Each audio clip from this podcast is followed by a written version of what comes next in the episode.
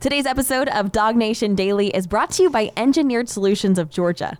Dial 678 ESOG now for a solution to your foundation and waterproofing problems. Presented by DawgNation.com. This is Dawg Nation Daily, the daily podcast for Georgia Bulldogs fans. Here's your host, Brandon Adams. So, National Signing Day is tomorrow. Now, if I had my way, it'd be like it was in the old days where the only signing day you had was in February. To me, that seemed to work really well for a long time. I've never been a huge fan of the early signing period. I think at some point in time, we're going to probably change something about the early signing period. It may go away or something along those lines. But if I had the power to do whatever, if I was like sort of the reigning uh, dictator over college football, there'd be one signing day. It'd just be in February. It'd literally be like it used to be. But the point is, that's not quite the way things are now. Obviously, a lot of the hay in the is already in the barn for Georgia and its 2023 class. But tomorrow is the official conclusion of that. And there's a little bit of interest, a little bit of intrigue out there about whether or not maybe Georgia could add another big piece before it's all said and done. In fact, if you look at a lot of the, the national websites and the national media types as they do their own version of national signing day preview of the big recruiting storylines that that that kind of factor into what's going to happen on Wednesday. Georgia, the reigning national champions, as you might imagine, is kind of a big factor in what the world's going to be watching for in the world of recruiting for National Signing Day tomorrow. In fact, I want to show you a guy named Brandon Huffman writing for CBSSports.com looking at the various National Signing Day storylines. Right there near the top of his list, he references the Georgia Bulldogs here and specifically what might happen at the tight end position, specifically with the guy you've heard us talk about before, the five star tight end Deuce Robinson. Let me read this to you from Huffman here, laying the groundwork for, uh, for, for Georgia to be in the mix tomorrow, big spotlight nationally as it pursues Robinson. Here's what Huffman writes. The team that boasts the Mackey Award winner and Brock Bowers, a California native, is going back to the West Coast in their pursuit of Deuce Robinson, number one tight end in the 2023 class, a talented baseball player, though, who could be drafted in this summer's uh, Major League Baseball draft. Robinson and Georgia have rumored to be the match for weeks as he's set to announce his decision on National Signing Day. That's Brandon Huffman setting the stage for all of this uh, at CBSSports.com. But the idea that Georgia in the mix for another guy to kind of follow in the footsteps, sort of a West Coast dude, following the footsteps of what obviously Brock Bowers has been able to do, a guy like Deuce Robinson being kind of the next in line on all of that. So, as you might imagine, one of the big questions for Georgia on National Signing Day is can Georgia win with Deuce Robinson? But as we get closer to all of this, as it turns out, that may not be the biggest question facing Robinson here. The big question might not be, hey, is Robinson going to choose Georgia over USC? Is there someone trying to come in here late and close the gap? Because it's kind of been thought that George and Deuce have had a really strong relationship for uh, quite some time. Apparently, if you pay attention a lot of the internet chatter as of late, the real question here is, as Brandon Huffman pointed out, that Robinson also has eyes on this summer and the Major League Baseball draft, and the idea that maybe Robinson could be a first round pick there, sign for a bunch of money, and you know still kind of want to play football, but but but but you know, kind of looking at the Major League Baseball draft as the first part of it. I guess the thought here is is if you sign to play college football, your draft value kind of goes down because you become a little bit harder to sign in a situation like that. So the the big question as it relates to Deuce Robinson here right now is not who does he choose on Wednesday, but does Robinson sign with anybody here on what we think of as National Signing Day? That the baseball thing for Robinson is very, very uh, important to him, and this is a very big part of his story overall. Now, this is not a surprise to you if you've been reading the Jeff Sentell stories at DawgNation.com, a couple of those with Robinson as of late. One of the things that we know from Deuce in his own words is that Georgia actually offered him a baseball scholarship prior to it offering him a football scholarship.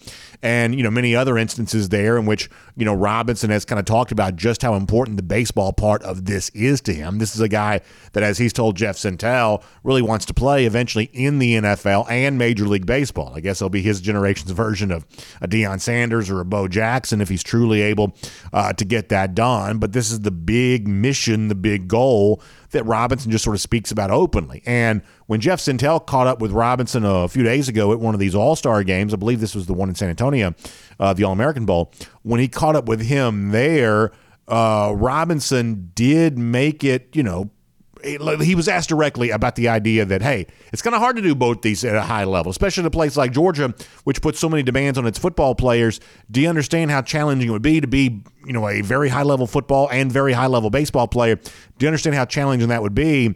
And Robinson was pretty open about that. This is one of those things that takes place in kind of a loud stadium, so there's a little bit of background noise here. But this is Robinson talking about the challenge of playing both football and baseball. This with Jeff Sentell the other day. Uh, I'm, I'm ready for the challenge. You know, I accept that challenge. I understand that I'm going to have to make sacrifices. I'm not going to be able to do a lot of the stuff that, that uh, just if I played one sport I would be able to do. But, but uh, it's been my dream since I was little, and uh, hope I'm, do, I'm willing to do anything to accomplish it.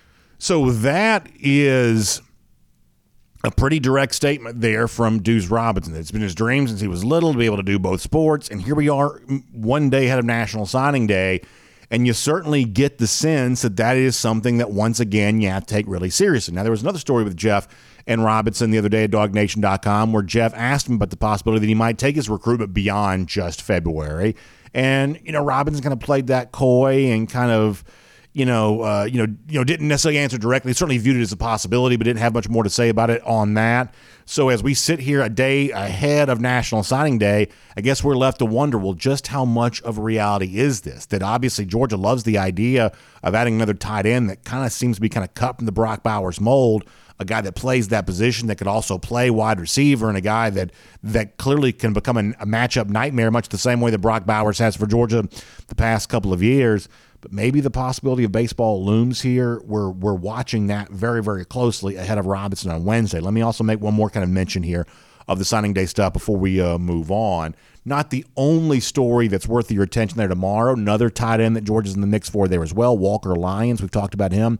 We uh, interviewed Jeff Sentell about this on Friday. It's a guy that I guess by technical definition is a part of the class of 2023, but wouldn't be at Georgia for another year and a half or so because of a mission trip that he would take as a part of his church there. But another big time tight end that Georgia has a chance to win with. And we'll find out tomorrow, I guess, what's happening with Lyons. And then don't forget this there as well is that Ellis Robinson, big time defensive back in the class of 2024, he's also slated to make his announcement tomorrow there too. So while you're watching the conclusion of the 2023 class, you'll also have an eye on in a lot of ways what is the building momentum for Georgia with its 2024 class, with Robinson getting ready to make his announcement. But all of that, probably the undercard to the decision for Deuce Robinson, if it indeed is a decision at all.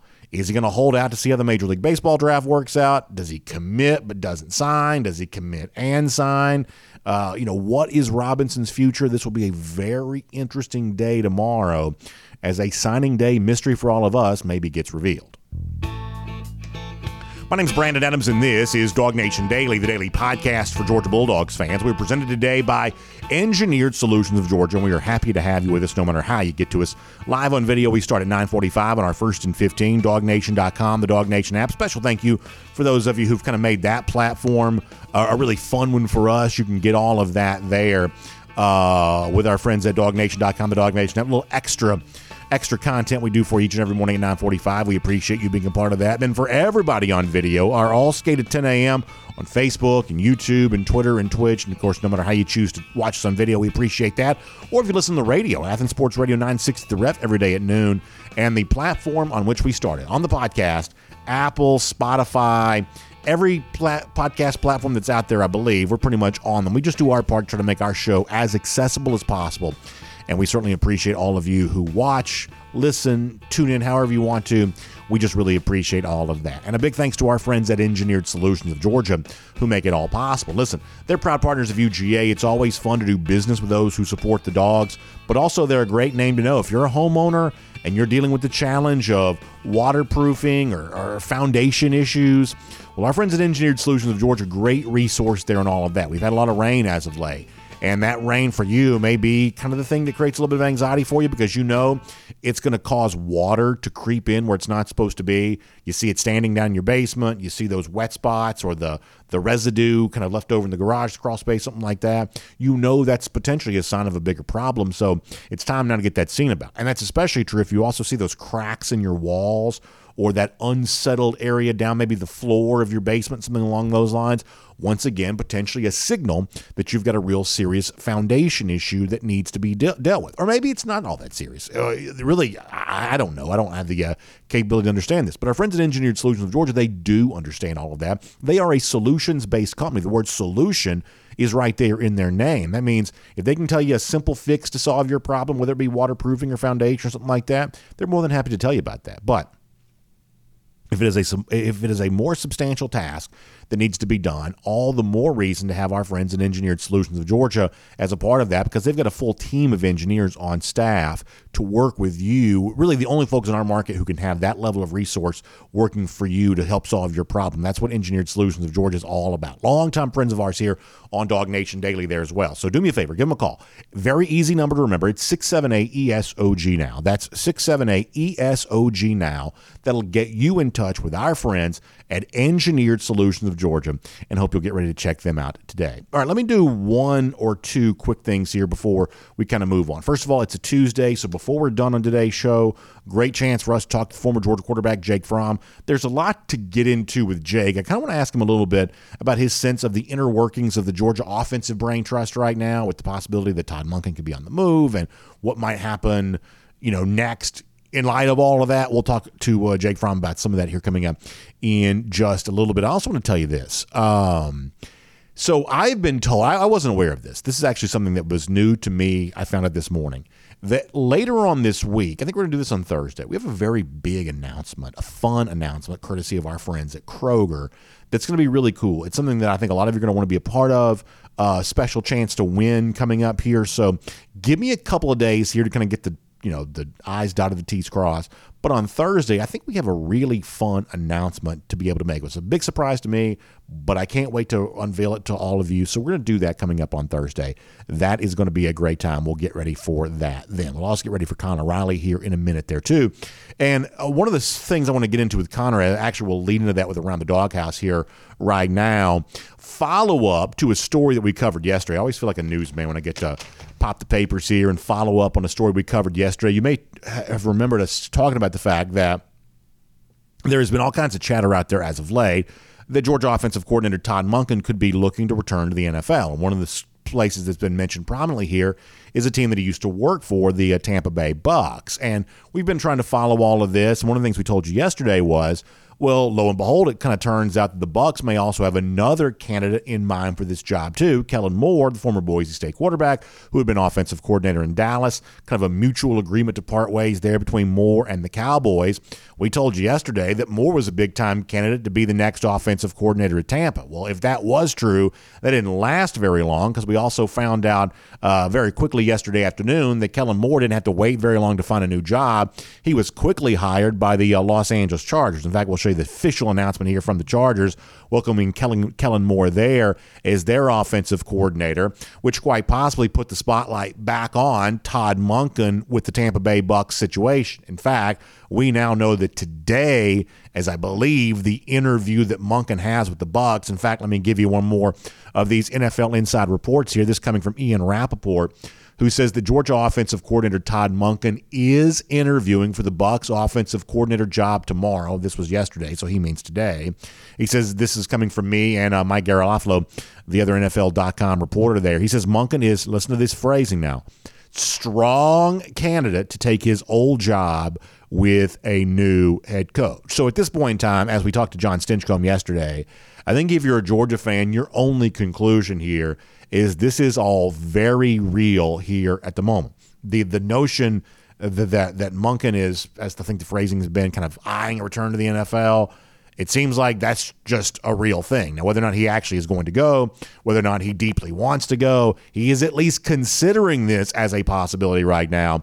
That seems to be out there. And, and maybe this is the ultimate takeaway here if you're a Georgia fan, because consider the situation in Tampa for a moment. Now, we're not really an NFL show.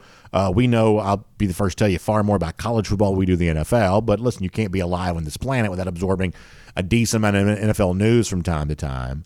And so when you look at the situation in Tampa, here's what you know you've got a very much up in the air quarterback situation. It seems like Tom Brady's time there is likely done. You've got a situation where Todd Bowles, the head coach, did not have the world's best year this year.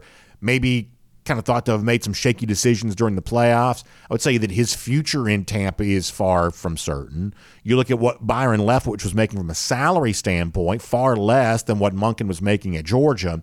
So understanding all of that kind of circumstantial evidence, uncertain future for Bowles, uh, very little in the way of an established quarterback for the future with Brady's time there likely done, money maybe even less than what uh, Monken was making there at Georgia. That if you add all of this circumstantial evidence sort of together here, the conclusion that I think you draw on that is if, if given all of those circumstances, if Monken is still looking to go to the box, that must mean one of two things. Either he just really, really, really loved living in Tampa, which is, I guess, a possibility, or maybe the other, I guess, stronger likelihood here, which is that maybe Monken just really, really wants to go back to the NFL, and any NFL situation is better for him than even the best college situation as a part of the two time reigning national champions. I obviously don't know what's true on this, and I think that's the one thing that that you have to conclude from this is that really nobody knows Todd Monken's thinking other than Monken.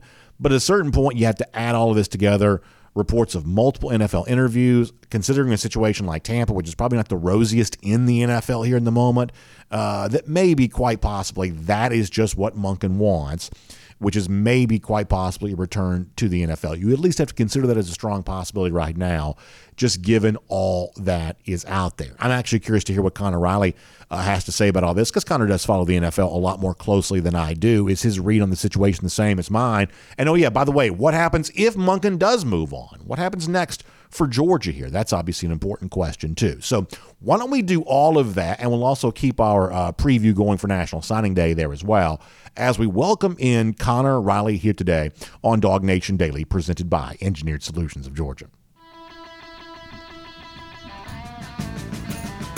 From Athens and across the SEC or wherever the recruiting trail may lead, here's a DawgNation.com insider. So, a lot to talk to with Connor Riley about right now. Obviously, Todd Monken's kind of been the man of the hour here, just related to all the NFL reporting that's been out there on him. And it's kind of amazing how much more, like, I guess, openness there is than what's going on in the NFL sometimes and some of the secrecy you see around college football. Uh, but nonetheless, Connor, here's what I said a moment ago, and I'm curious if you agree with me on this.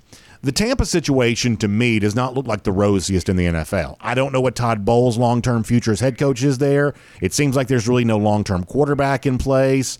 Uh, this is not really a great franchise. The previous uh, offensive coordinator, uh, Byron Leftwich, wasn't making tons of money that if this is a situation that Monken is interested in, then he must just really want to go back to the uh, NFL, and he must not quite have the same romantic attachment to college football that I and many of the folks in our audience have. Do you get the same read on the situation as that?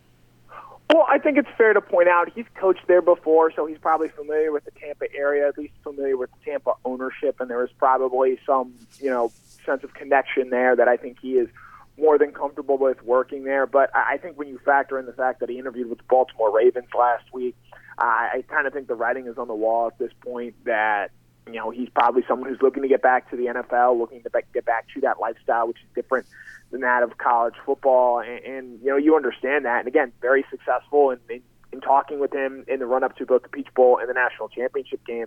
Like money is not the most important thing to him, and I know a lot of Georgia fans have pointed out that he's the highest paid offensive coordinator in the sport, and, and I get that. But I think when you're Todd Monken, one, you're going to be compensated well no, no matter where you go. And two, I, I think, you know, again, there's a desire to really prove himself. And during his past time in the NFL, of the four years he was an offensive coordinator, he was only the play caller there once. And the fact that he's going to be stepping in working with Todd Bowles, who is primarily a defensive assistant or a defensive minded head coach, I, I think he's going to have a very large voice in shaping an NFL offense, and I can understand why that would be intriguing to someone like Monken. You follow the league pretty close. Do you think there's a mystery third team that emu- uh, emerges here? Uh, you know, I'm not even sure like which offensive coordinator jobs are still open. I know a lot of them have been kind of you know filled and open and filled.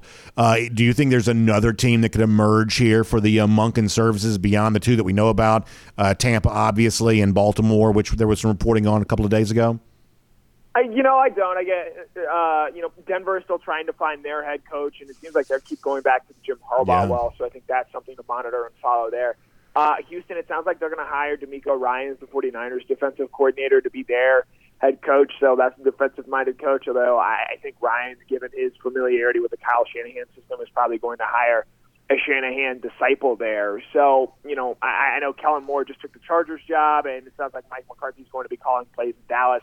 So that removes an option there. So I think really, and even Baltimore, I know they're still waiting to interview Eric Bieniemy of the Kansas City Chiefs for their offensive coordinator opening. So I, you know, I, I think just the Tampa job makes a lot of sense for both what Monken wants and what they're looking for in an offensive coordinator and play caller. So we obviously, I think you and I both had a good number of opportunities to talk to Monken in the last few weeks, just around the Peach Bowl and the national championship. Coordinators a little bit more available to the media than they normally are, and Monken is incredibly willing to be candid. He'll talk about pretty much anything you want to talk about, and he'll give you a very long and thorough answer to most of those questions. But like, as someone who kind of comes at this from the angle of a fan like the one thing it just sort of seems like Todd never really said was, "Oh my gosh, I've never been happier anywhere than I've been right here at Georgia. This is the place I want to, you know, retire." It's like it's like you know, you kind of want to hear that sort of sentimental, you know, emotional answer of, "Oh my gosh, you know, I, I, found a happiness in coaching that I've never quite had before." It's like Monken just never really gave you that at any point in time over the course of the last month. That I'm, I'm imagining he's enjoyed his time here. He's clearly been very successful working as the Georgia offensive coordinator. But for that Georgia fan who's wanted to hear that, you know, run it back statement of, "Hey, we ain't going nowhere. We're going to just keep on building on this success." Like Monken's had a thousand chances to give that to you over the course of the last month, and he just hasn't done it, has he?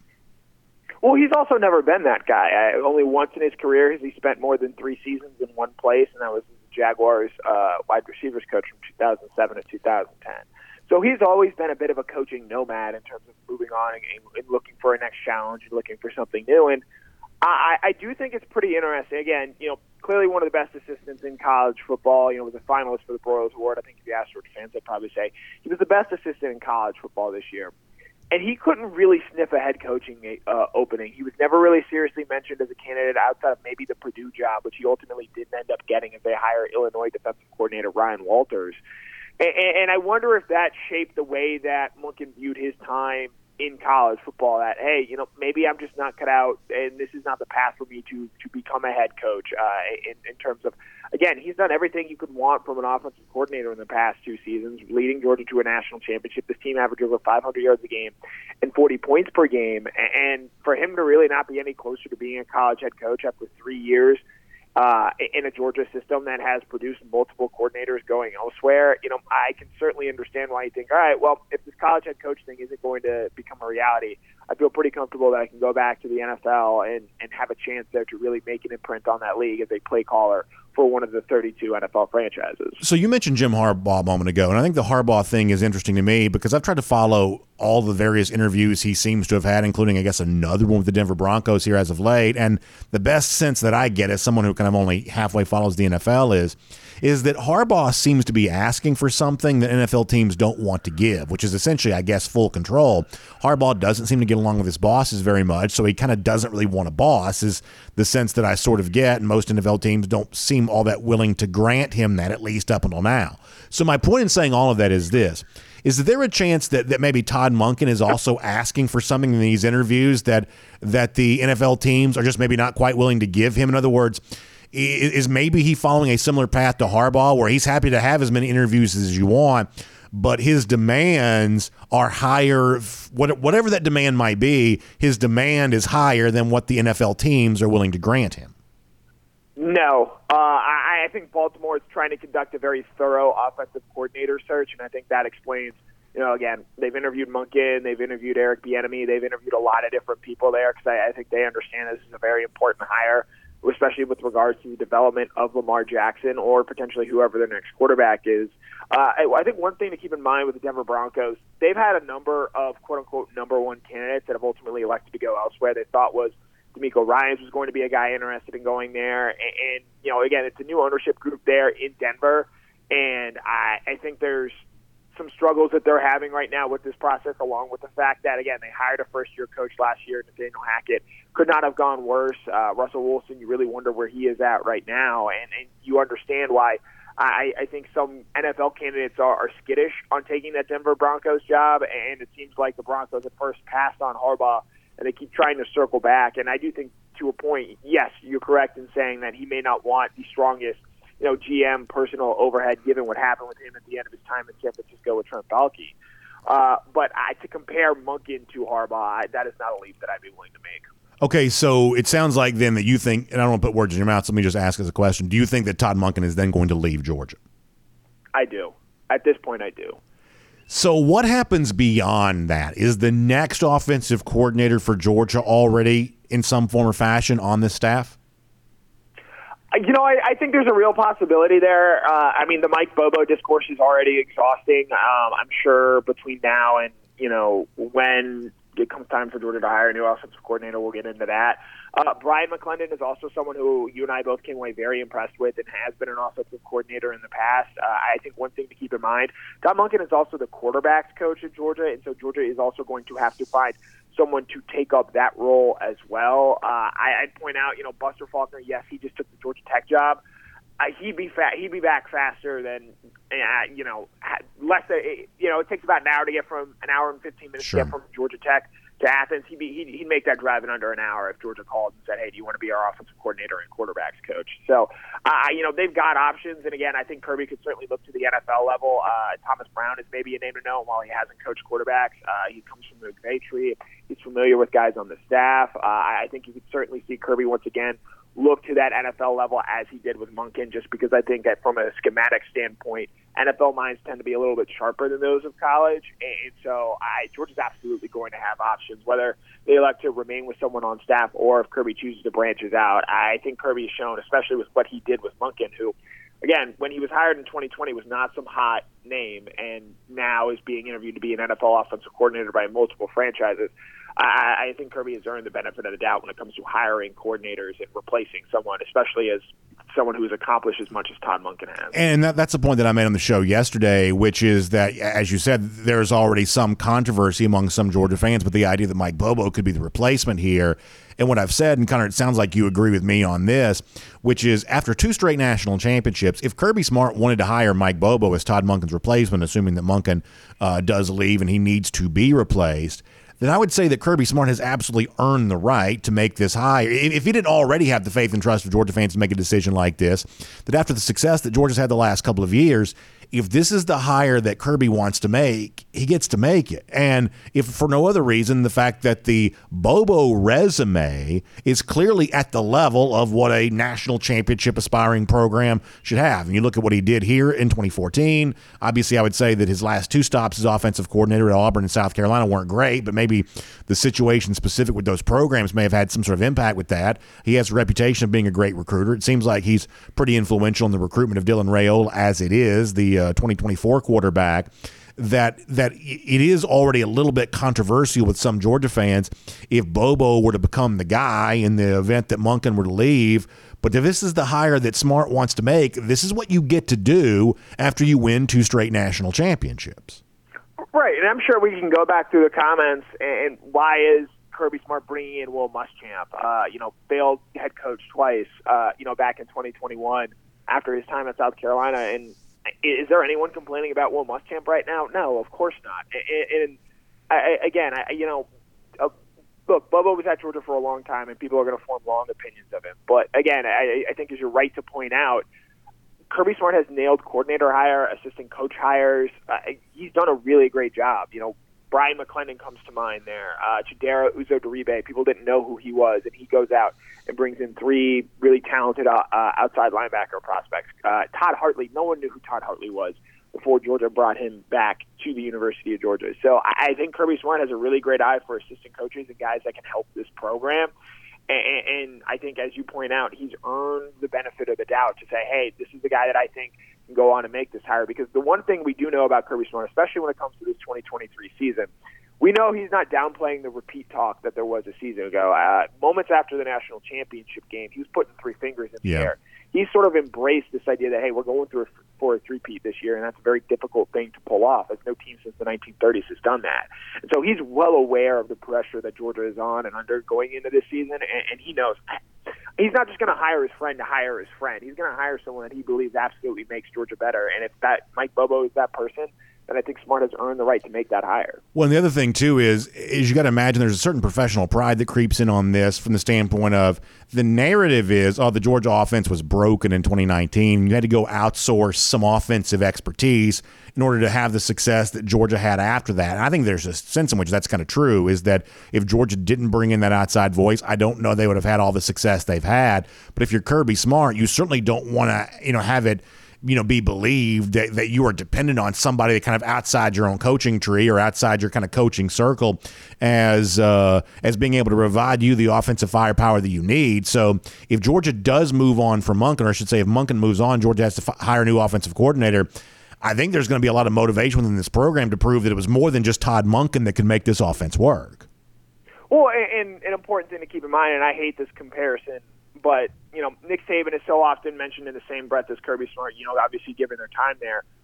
Of the six national championships he's won at Alabama, he's won them with a different offensive coordinator five times, and in, fact, the last four have all been with a different offensive coordinator. And so, I think it's important to keep in mind that you know, as Monken looks to go elsewhere, like this is just the reality of, of being a championship-winning program. You're going to have coordinators look to move on and, and look to go elsewhere. And while yes, Kirby has a defensive background and maybe you feel more comfortable and confident he's going to be able to consistently hire great defensive coaches, I, I think you've also seen that he has been able to you know find an offense that works for him and plays into the style that he wants to play.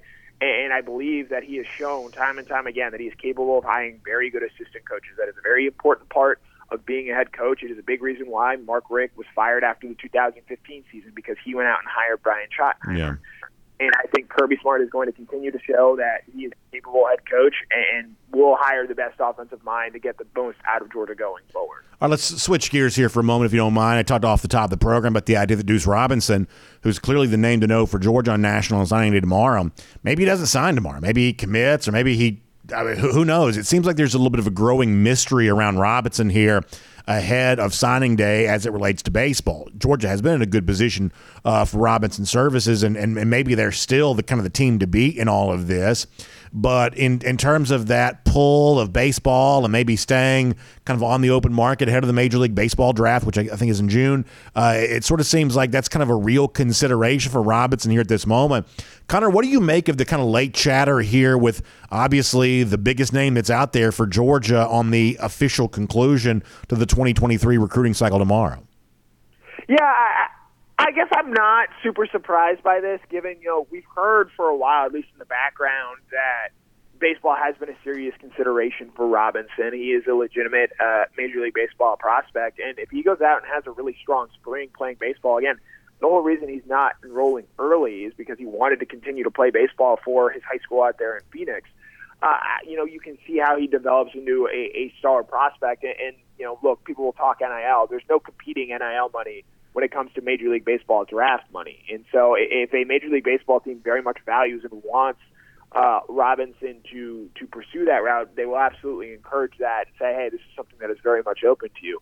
If I had to make a prediction right now, I'd probably say that Robinson doesn't sign, but may in fact end up committing. I'm not saying that's going to happen tomorrow, but I think that's ultimately where this ends up. And, and Georgia's seen this before. You know, Roquan Smith famously yeah. didn't sign a national letter of intent there, and so I think that does keep things open and, and make it also clear that baseball is a very important thing to Robinson going forward. And I know, you know, again, traditionally when Georgia recruits someone in football and they say, yeah, they want to play two sports, no one maybe takes it all that seriously. I think maybe this is a sign from Robinson that, yes, I very seriously have a baseball career as well, should I choose to pursue it. It's a little bit different for Georgia. You know, we see this kind of a thing with like other programs. And Alabama's kind of tolerated the two sport thing before. I think Auburn just offered uh, Mike Matthews as a big time 2024 prospect in both football and basketball. That that a lot of other programs kind of use the two sport recruiting pitch as a way of saying this is how much we value you.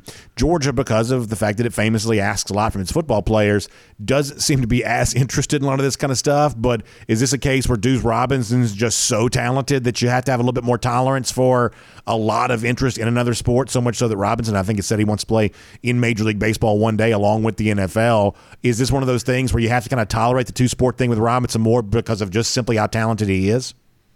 Yeah, and I think you do that on the front end, and then maybe when he gets here, he realizes, hey, maybe I can't play both of these sports, and he's going to have to ultimately make a decision there. Uh, and, that's just sort of the reality of things. But you know, like Ryland Goede, who I know has just recently transferred to Mississippi State, he tried to play both baseball and football at Georgia, but that didn't really end up materializing because he got hurt. So, I, and and there's some similarities there, especially with both of them being you know large, large frame tight ends who also have the uh, potential to play baseball, and Goede did in high school as well there. So. You know there are some similarities there, but again, I, you know we'll see. And I, I ultimately think he's going to do one or the other. I don't think he's going to do both at the college level. Uh, and and so it's either he comes to Georgia to play football, or I ultimately think he's drafted high in the Major League Baseball draft and elects to go play baseball. And then I'll finish with this. You know, maybe, and this is probably spin zone a little bit, but but it seems to be true. Is that you know, with all of the rumors that are out there about you know Monken, it doesn't seem like Georgia's pursuit of Deuce Robinson has slowed down at all. Now it's a little bit uncertain about what's going to happen here, but it doesn't seem like the Monken thing is that big of a factor in all of this. It seems like the Georgia relationship with Dylan Raiola has kind of emerged during a time in which the, cert, the the future has seemed more uncertain for Todd Monken. So, if you're a Georgia fan, do you take some comfort in the idea that your offensive recruiting efforts don't seem to be have, have been harmed all that much by the fact that there is at least a pretty good chance your offensive coordinator is no longer with this program? If you're a UGA fan, do you take some security in the fact that's not really hurting you in recruiting here right now? Yeah, it speaks to what Kirby Smart has built. That it, this program, other than maybe Smart, is bigger than just one person or one coach. Uh, and look, there are a lot of great coaches on that Georgia staff, in addition to Todd Monken, who all have a hand in the way that offense is designed. And while obviously Monken is the bell cow, you know, Mike Bobo played a role in this offense this year in the way it was shaped. Uh, Ryan Williams, a graduate assistant, played a role in the way this offense was conducted this season. Buster Faulkner did as well. Todd Hartley, Brian McClendon, Dell McGee, they all have a hand in the way this offense is designed. And again, you know, look, as long as Georgia continues to have great position coaches here, like a McClendon, like a Todd Hartley, uh, there's a lot to like about what Georgia is and what Georgia is going to continue to be going into the future. And, and look, Georgia won two national championships. Yes, Todd Monken played a huge part in both of those. But we always knew this day was going to come where Monken was going to move on. I think if you had, again, you know, I said this at the beginning of last offseason, if I told you at the beginning of the season that Georgia was going to win another national championship, you probably would have expected Todd Monken to get hired elsewhere. Uh, I, I think most of us probably would have thought it would have been a college head coaching job. But the fact that it's the NFL, you know, again, given his background, isn't all that surprising. And so that's just sort of the reality of that comes when you are one of the best programs in college football. Other programs, in, in this case, NFL franchises, are going to try and hire away your your coaches, your top lieutenants, and it's up to you to continue to find a way to be successful after that happens. They've done that in the past, and I hate to break it to people, but they're going to continue to do it in the future after Todd Monken as well. All right, Connor, great stuff. Look forward to reading a whole bunch more from you here at uh, DawgNation.com. You've been following all this very, very closely. We appreciate that, and always a great chance to get your uh, thoughts here on this show there as well. And we'll look forward to doing with you again next week at the same time. Yep, as always, it was a pleasure. Let's take a look around the rest of the league. This is SEC Through. Yeah, so very interesting to follow all of this. And as I said before, you know, maybe you do take some comfort in that. And this comes across as spin zone. I, I, I get that a, a little bit. But in terms of how Georgia is viewed, even though I think most Georgia fans would say, hey, Todd Monken's been a big part of the success that Georgia has had, he is not viewed apparently as this irreplaceable piece on the part of a lot of the recruits that want to be a part of this program. Not necessarily Deuce Robinson, not necessarily Dylan Raiola, not necessarily others. There is a Georgia machine that's in place that's bigger than really any one coach. And I, I think that's Im, important to keep in mind here as Monken potentially gets ready to make a decision that'll, you know, cause him to leave the University of Georgia. We'll obviously keep following this, and we'll also be on the lookout for a potential swerve in all of this that ends up with Monken kind of staying at University of Georgia. I guess that's a possibility there as well. We'll talk to Jake Fromm about a lot of this coming up here in just a moment. The former Georgia quarterback. Prior to that, though, let's go cruising around the SEC, courtesy of Royal Caribbean. When I was a little bit sick, what was it? Was it last week? Has it been more than that now? It seems like it's hard to remember. Uh, one of our uh, viewers in our video comment section said he thinks I was just having a little bit of cruise-itis, getting excited about taking a Royal Caribbean cruise vacation. Could quite possibly be true. I'm obviously counting down the days. We're actually just a couple of weeks away from big family vacation here, and I'm looking forward to that. It's one of those things where, hey, I love my job, and I love the fact I get to come in here and talk football with all of you, and it's obviously been a, such a fun season for Georgia, rolling its way through 15 and 0, and uh, you know, go for two and 22, and a back-to-back dog national championship type situation. But when, when all that's done, especially when you start factoring in some of the other stuff that we all have going on in our lives away from college football here right now, when all that's kind of settling down and slowing down, having a chance to have a little bit of a vacation, that feels really, really good too. So I'm really, really looking forward to uh, my Royal Caribbean Cruise vacation coming up with my family. And of course, looking forward to being on board with so many of you for our Dawg Nation cruise coming up in April. In fact, a, a great name to know for all this is my friend Jessica Slater, terrific travel agent, specially selected for us by Royal Caribbean for your Royal Caribbean cruise vacation needs. Great travel agent makes the entire experience better. So trust Jessica on that, the same way that my family does when it comes to our own travel needs there as well. You can call her 770 718 9147. That's 770 718 9147. Or you can uh, check out a website that she's put together specifically for you. It's called royaldogs.com. That's royaldogs.com for more information on the Dawg Nation cruise and whatever other Royal Caribbean cruise vacation needs you might be having here right now. All right, let's talk about the Alabama coordinator search here for a moment because there is a couple of interesting things that's out there. And listen, every now and then I get my tinfoil hat on and I get sort of conspiratorial. I'm probably going to be a little conspiratorial here for you just for a minute. So there are some reports coming out of Tuscaloosa that Todd Grantham is a very serious candidate to be Alabama defensive coordinator. I believe we asked on yesterday's show whether or not that was real or not. Would they really consider Todd Grantham? We said we didn't know. Well, in the sort of intervening, you know, moments since then, it sort of seems like the Grantham thing to Alabama, by appearances anyway, is starting to feel a little bit more real that Grantham could be the defensive coordinator higher there. Now, I think this kind of tells me two things here for a moment. Kind of follow me on this. Obviously, Jeremy Pruitt's unemployed. He's out there. Pruitt was a successful defensive coordinator in Alabama's past. He and Saban have, a, I think, kind of a close relationship. Like, Pruitt is just out there to be hired if he can be hired. And the fact that they have not done this yet would maybe lead you to believe that maybe they're not quite so sure they can hire Pruitt because of whatever you know, sort of extenuating circumstance still exists from his time there at Tennessee, which obviously came to an end because of an NCAA investigation. There's some, there's quite possibly some NCAA baggage connected to Pruitt that makes him unhireable in this situation. I don't know that to be true, but certainly if if Pruitt's been out there, if that's the kind of hire that most Alabama fans would probably think is a pretty good hire, and they're not making it, then you're left to conclude, well, there must be a reason, and this just sort of seems like it's likely that reason, which sort of brings you back to Grantham. Now, here is my conspiracy theory as it relates to Todd Grantham. While I would love for Alabama to hire Grantham, ultimately I don't believe they're probably going to do this. And what I believe they're actually probably doing here is floating Grantham as a possibility to make almost anybody else sound better. I don't think it's going to be Jeremy Pruitt because if it was going to be Jeremy Pruitt, they probably would have just already hired Jeremy Pruitt. Uh, unless they're really waiting for some sort of back channel thumbs up on all of this. But but Pruitt's out there. There's very little friction from keeping Alabama from hiring him if they wanted to do it, but apparently they're just not going to do it because the the baggage may be too much as it relates to that. So for the person they do hire, if you float the idea of Todd Grantham, a guy who was an obvious failure at the job of defensive coordinator at the SEC level, going back to his time at uh, at Florida, I think at Mississippi State prior to that, like Todd Grantham does not have a great reputation.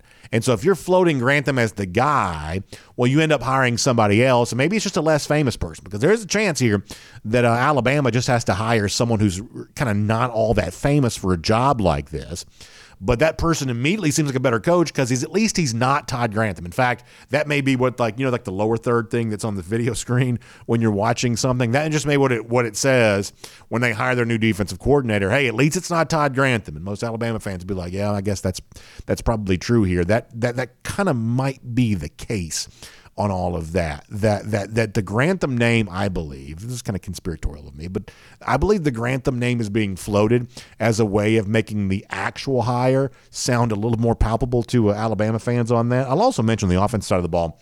You know, speaking of not super famous guys, but maybe kind of a good hire, it looks like Alabama has had uh, a little bit of a connection here with Ryan Grubb. That's the Washington offensive coordinator.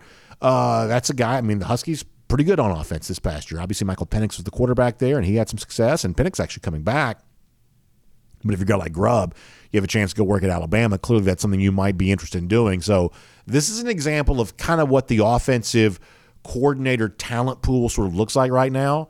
Grubb, I think, had a pretty good season at Washington, but he's not super famous. It's not going to be universally lauded as a home run hire. It might be a good hire. You know, clearly Grubb's had some success, but a very different level than what exists in the SEC. But for Georgia, who might also be kind of considering its own potential offensive coordinator search here coming up, that in terms of like a whole bunch of like obvious can't miss names.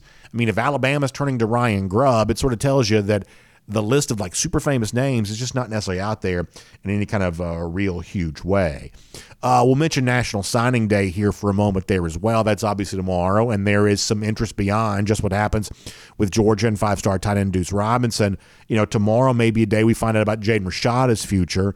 It seems like it's been kind of TCU, Arizona State for him. Obviously, I think there'd be a lot of interest if a guy like Rashada landed at TCU. I don't know that he'd be expected to sort of step in as the immediate starter there. It sounds like they've got a guy in place for 2023, but Kendall Briles just hired his offensive coordinator. I think that's a pretty good hire. Uh, sounds like there's some wide receiver talent in that program here right now. Uh, Rashada landing in Fort Worth would probably be a pretty big deal. But here's the other thing I think the Rashada news should tell you if it does go down this way that the idea of the $13 million NIL payment allegedly that's supposed to take place in Florida, that that's just no truth to that whatsoever. Because if Florida can't come up with the money, but you're worth something close to that, then you're taking a big deal to go somewhere else. And the fact that the only school, the only two schools we really saw emerge as a real possibility for Rashad at all once the Florida thing fizzled was a TCU as an Arizona State. So just sort of gives you an idea that if Rashada was promised 13 million by Florida, then it's his fault for believing that to be real because they never had a chance to pay that, and apparently nobody else in contention for Rashada had anywhere close to that number there as well. The idea that he's potentially landing at a, at a TCU or an Arizona State, I think tells you all you need to know about that. I'll also mention this here too. Um, uh, I think a name to watch tomorrow is Nyckoles Harbor. Very interesting athlete, big guy, runs really well. We don't really know what position he's going to play in college. Could be a defensive tight guy, could be a tight end. Very, very, you know, probably more of an athlete right now than a football player. But this has a chance to be a win for South Carolina tomorrow. They've been on the Harbor recruitment for a long time. Oregon's a factor here late, and obviously Oregon won a bunch back prior to the uh, December signing day, kind of down at the wire. So maybe Oregon also wins with Harbor here too. He's a guy that's going to run track. I think has a future potentially even being like Olympian or something like that. This is a real big time track star. But for South Carolina, who you know had some momentum on the field this year, but obviously lost a lot of guys in the transfer portal once the season concluded to get that big recruiting win that kind of validates some of what they've done on the field, Harbor, I think, could be a chance to do some of that. So that's a name uh, worth watching there. will make that cruising around the SEC, courtesy of Royal Caribbean. And as we're getting ready to speak to uh, Jake Fromm here live on the uh, show. I'll also shout out something that Connor Riley made mention of too.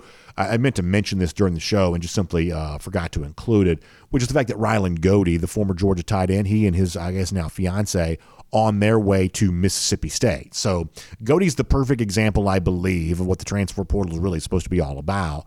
You know, guys that only get one shot to play, and you want to make the most of your college eligibility and your college experience. And obviously, Ryland came to Georgia with a lot of fanfare, very good recruit. He's dealt with some injuries, but he's also dealt with a situation which Georgia, from a tight end standpoint, has just become about the deepest program in the country any, ever anybody ever could be when it comes to tight end position, and that's obviously hurt Goede's chances for playing time here. And so you move on to a place like Mississippi State as a way of furthering your college dream. So I wish Ryland the best as he gets ready to do that. And we wanted to make mention of that here for a moment. But for now on Dawg Nation Daily, let's do a Kroger Fresh Take and let's get ready to welcome in the uh, great former Georgia quarterback, uh, Jake Fromm, who's always such a fun voice to have as a part of our program. Jake, we appreciate you being with us and hope you're doing great today. Hey, Brandon, doing good, man. Happy to be here. Let's go. I'm glad to have you with us. I guess let me ask you this. What do you make of some of the stuff that's out there with Todd Monken right now, considering a move to the NFL? It seems like this is pretty real. Uh, I guess how seriously do you take this for Georgia, the idea they could be looking for an offensive coordinator again soon? Yeah, I think it's a really big deal. I mean, Coach Monken's come in, done an unbelievable job. Um, it doesn't matter like the pieces. I mean, he's put great pieces around him. He's recruited well, and obviously schematically, you can see it on the field scoring a ton of points. So he's going to be a very tough person to replace. Hopefully, we don't have to. Hopefully, we can retain him. Um, but I mean, we'll see. I mean, uh, uh it does look like it's getting pretty serious, and hopefully, they can stick around. So, one of the things that comes up in a discussion like this is the difference between college and the NFL. And you're a guy that obviously had great success as a longtime starter in college. You've started games in the NFL. You're part of an NFL franchise in Washington there, too. When you look at your offensive coaching staff, the coordinator here in particular, you know, what makes the job of offensive coordinator in the NFL so much different than college? And for a guy like Monken, why would he maybe be attracted to go back to that level and maybe get away from the recruiting and some of the stuff that you have to do at the college level? From your perspective, having kind of been in both leagues, you know, how you see the job differently? Yeah, I think it's a lot to do with, uh, I mean, lifestyle, um, putting together just a, uh, I mean, it, it's fun for those guys, for those coaches uh, week in and week out. Um, getting to work with professional athletes, the best of the best. Um, and the lifestyle is really good. You know, you don't have to recruit. You don't have to worry about all this NIL stuff. Um, put up with the transfer portal. Hey, you're going to put together your squad. You know what your squad is um, after training camp. And then uh, you go play. You go play football. It's uh, 16, 17, 18 weeks now, and um, you, you get to play in the playoffs. So I think lifestyle is a really big part of it, and get to play and coach the best of the best.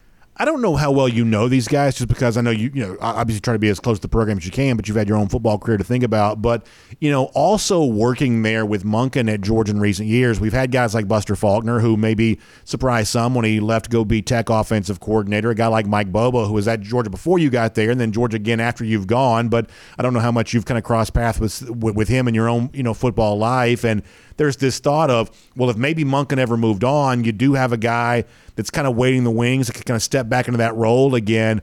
You know, I guess what do you think about that possibility with Bobo, who's still here, with a guy like uh, uh, Faulkner, who had been here, about the notion that maybe if Georgia needed a new offensive coordinator, it wouldn't have to look, you know, beyond what has kind of already been on its coaching staff to be able to do that.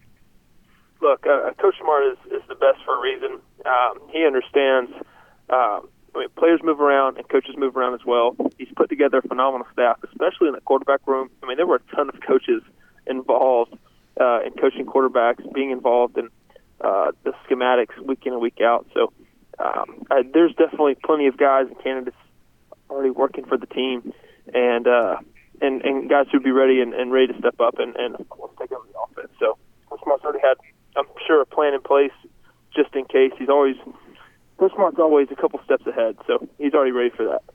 We were talking a little earlier about a, a five star tight end named Deuce Robinson who might come to Georgia, but also is a very good baseball player. And, you know, he you know, he might even hold out for the Major League Baseball draft, has a chance to be a first round pick. You're obviously a really good baseball player in, in high school. How much thought did you ever give at the time to, hey, you know, maybe I might try to play both sports? Or was this one of those situations for you where football was kind of a first love, or maybe you just sort of realized that playing at, a place like the SEC, trying to be a quarterback, that's such a difficult challenge that I better just sort of keep my sole focus where it is. Did you ever consider the idea that you might try to play another sport while you were in college? Yeah, it was definitely talked about a lot during the recruiting process. Uh, I thought about it a little bit, definitely once I got there during the spring, uh, during baseball season.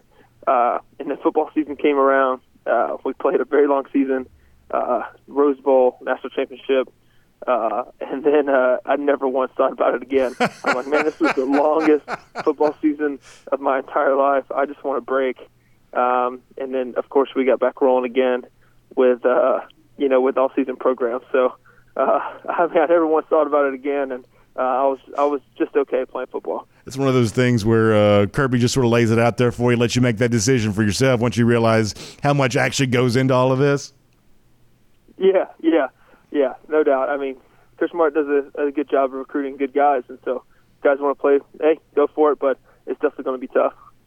Well, listen, Jake, it's great to have you here as part of our Kroger Fresh Take. I'll also remind folks as uh, we got you on the uh, phone here that Kroger's got a great opportunity here for you right now that you can go digital and save so much with your local Kroger here right now. You can create an account on the Kroger app or on the website at Kroger.com and uh, start saving big with exclusive digital coupons. You go to Kroger.com slash sign up for more on that. That's Kroger.com slash sign up for uh, a lot more on that. Jake, we appreciate you being here as a part of our program today. Always love getting your insight into the things that are going on with UGA. And obviously, we'll look forward to talking to you again as a part of our Kroger uh, Fresh Take here coming up very soon there as well.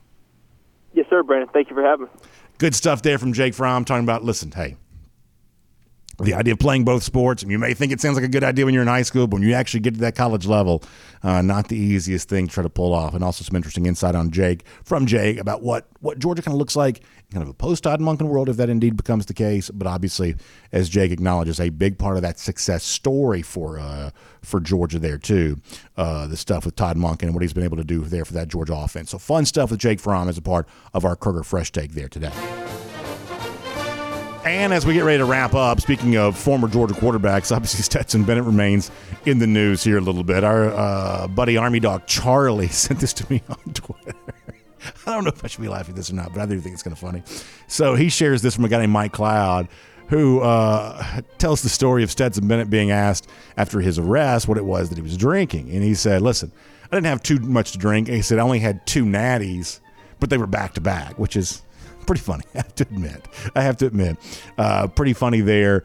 Uh, obviously, a reference to the maybe possibly of a natural light, but also the uh, Natty meaning national championship. So I appreciate Army Dog Charlie for sharing that with me, and we'll make him a golden shoe winner for that here today. Uh, pretty funny stuff. What is not funny, if you're a lousy stinking gator, is what you have coming your way 270 days from right now. We believe a good Georgia fan is a Gator hater, first and foremost, and we believe Florida's got a beat down coming. That is our Gator hater countdown. We'll see all of you back here tomorrow, Dawg Nation Daily, presented by Engineered Solutions of Georgia. We will look forward to talking to you then. And on the podcast, time now for the R.S. Andrews podcast cool down. We'll take your comments here on Twitter at Dawg Nation Daily or in the comment section at dawgnation.com. And I'll admit, I've been a little bit sporadic with our uh, podcast cool down as of late. I apologize for that. I'm going to try to get back on a more normal schedule there. Uh, Tom Bombadil, if I'm saying this correctly, writes in at dawgnation.com. But the idea that Mike Bobo could be Georgia's next offensive coordinator in the event that Georgia needs a new offensive coordinator says that Mike Bobo's got no imagination. He proved that while under Mark Richt. The game was closed. It was run the ball up the middle three times and punt. Give the other team a chance to win, which they usually did. Bobo is the antithesis of Monken. It would be a disaster having Bobo as offensive coordinator. Surely Smart realizes this. Part of the reason all those good teams Mark Richt coach underachieved was because of Bobo's conservative and unimaginative play calling. So, like, I think that you're allowed to have like whatever opinion you want to have. Obviously, it's kind of a fool's errand for me to try to convince you of uh, you know anything that you don't want to be convinced of. But here is the one thing that I would say, and I say this with all due respect to anybody and their difference opinion or anything like else like that. Like Tom used the word disaster. That if that if George were to hire Mike Bobo as offensive coordinator this offseason, it'd be a disaster.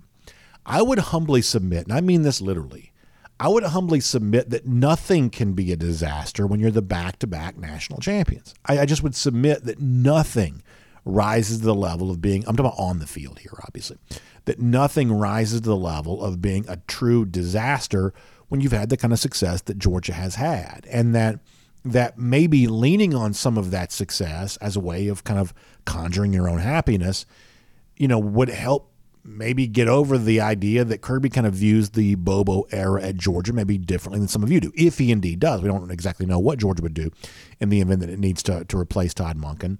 But, you know, Kirby clearly wants to be successful. Um, and if he views Mike Bobo as someone who can contribute to that success, and if your opinion on that is different than Kirby's, then maybe leaning on the fact that hey, Georgia's won the last two national championships, and so there, therefore, I'm just going to sort of choose to be happy.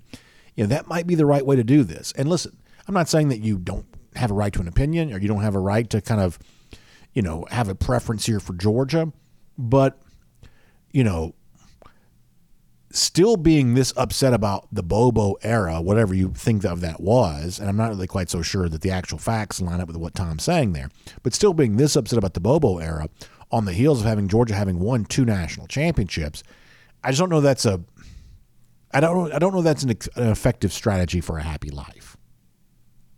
Mitt 302 writes in to say, after listening to your show today, this is going back to yesterday, mainly about Todd Monken, I'll dovetail on one of your commenters. Then I believe that Kirby brought Bobo in uh, with the idea that um, that when Monken moves on, that Bobo might replace him you know, maybe that was part of the plan. I just don't know. I mean, was it easy to assume maybe that Monken might be a short term answer here for a number of reasons, just given the track record that uh, that uh, Monken had had prior to coming to Georgia? It's quite possible. It's quite possible indeed.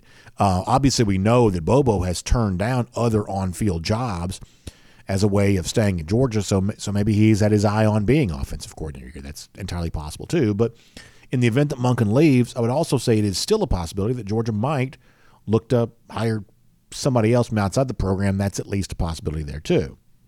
Will Reed also writes in to say, thinking about the offensive coordinator situation, he says, wouldn't Dell McGee be in line for the Georgia position prior to Mike Bobo? Because of the uh, of the fact that he's been here obviously at Georgia longer. Maybe maybe that is the case. You know, in the case of actually being a play caller, I think the next offensive coordinator for Georgia needs to be someone who has true play calling experience. But if I'm Dell McGee, and I said this on our video show today, if I'm Dell McGee, I'm looking to become a head coach. I don't know that I want to stop over at offensive coordinator anywhere. I mean, he's already making pretty good money as a position coach here. You know, I think it stands to reason that that McGee could potentially put himself in a position to be head coach somewhere. And I think that offensive coordinator is the sort of career detour that could potentially derail all that. Because being an offensive coordinator is hard. And maybe McGee be the best there ever was. But anytime you kind of put your hands in your sort of play calling fate, you're kind of opening things up to. I mean, play calling is just sort of a tricky thing to do. In the case of McGee, you know, you know, we know his leadership, we know his recruiting ability, we know that he's an easy person to sort of put forth as the face of your program. That maybe the next career move for McGee is not to be offensive coordinator at a place like Georgia, but be head coach somewhere like you know Charles Huff was Alabama running backs coach, left that job to go be Marshall head coach. Maybe a guy like McGee could travel a similar path in his own career. And if I'm McGee, maybe that's the way I'm kind of thinking here. Uh, at least possibility anyway. So that is our podcast, Cool Down, presented by RS Andrews. Find them online, rsandrews.com.